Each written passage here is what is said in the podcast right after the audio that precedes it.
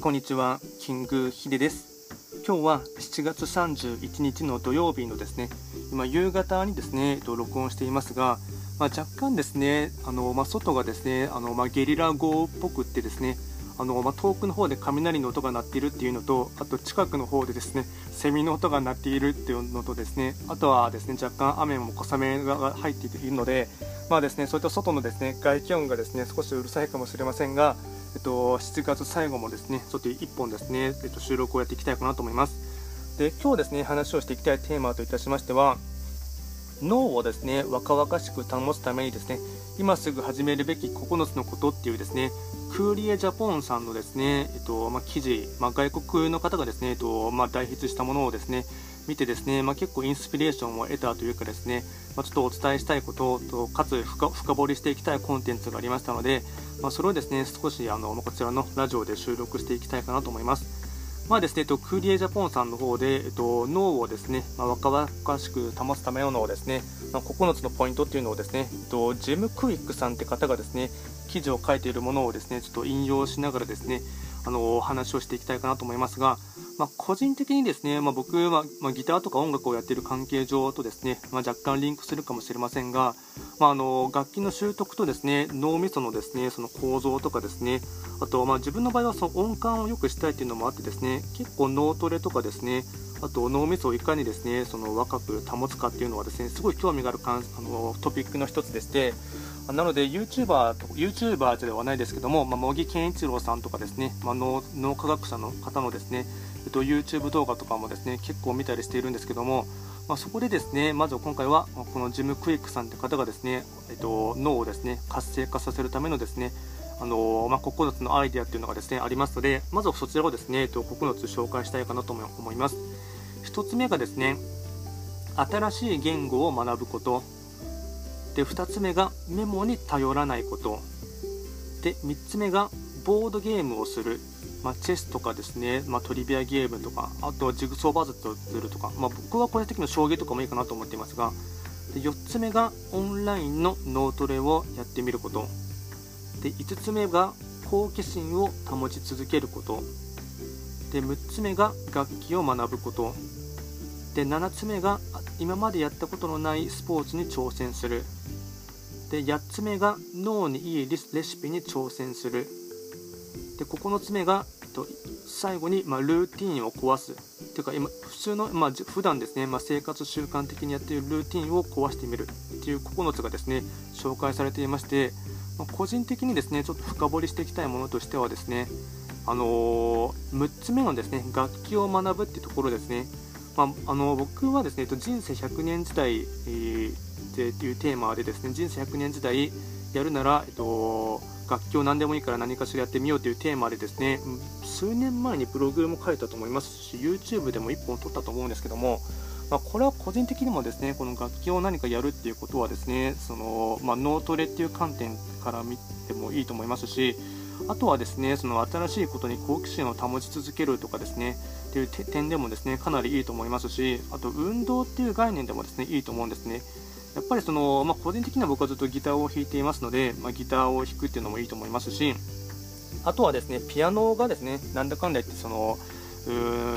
まあ、指をすごい使いますしかつピアノの場合はですね足もですねペダルを踏んだりしたりしますので、まあ、それもあってですねかつピアノの場合ですね伴奏とメロディー楽器を同時にやったりしますのでその、ま耳で聞く時のですねその楽譜がですねやっぱりギターと比べるとかなり複雑性があってですねそういった点で見てもですね、まあ、一番優秀なのがピアノかなと思うんですね。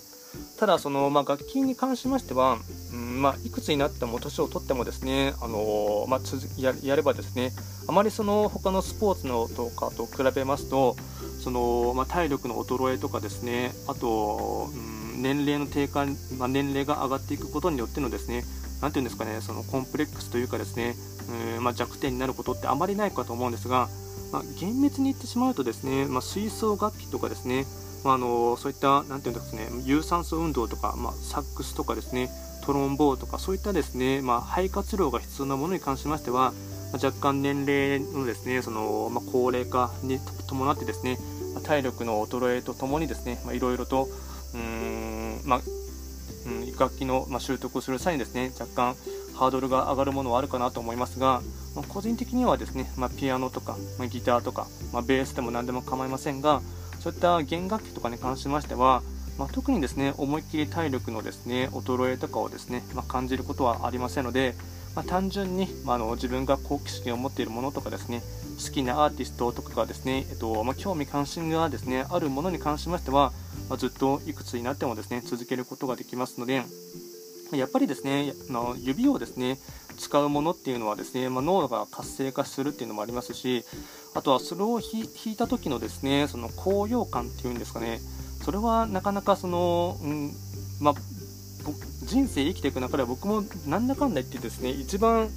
その血が高ぶるというかですねその脳みそが一番喜ぶことってやっぱりですねその好きな曲をですね大音量で爆音で楽器を弾くことが一番楽しいんですよね。それは僕も本当にですねそのいくつになってもですね変わらないっていうかですねこれ以上ですねその血が高ぶるというかですね脳みそが喜ぶというかですね自分の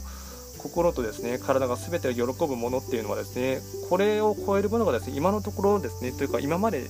出てこないものですからやっぱりですねその辺りはですねまあ、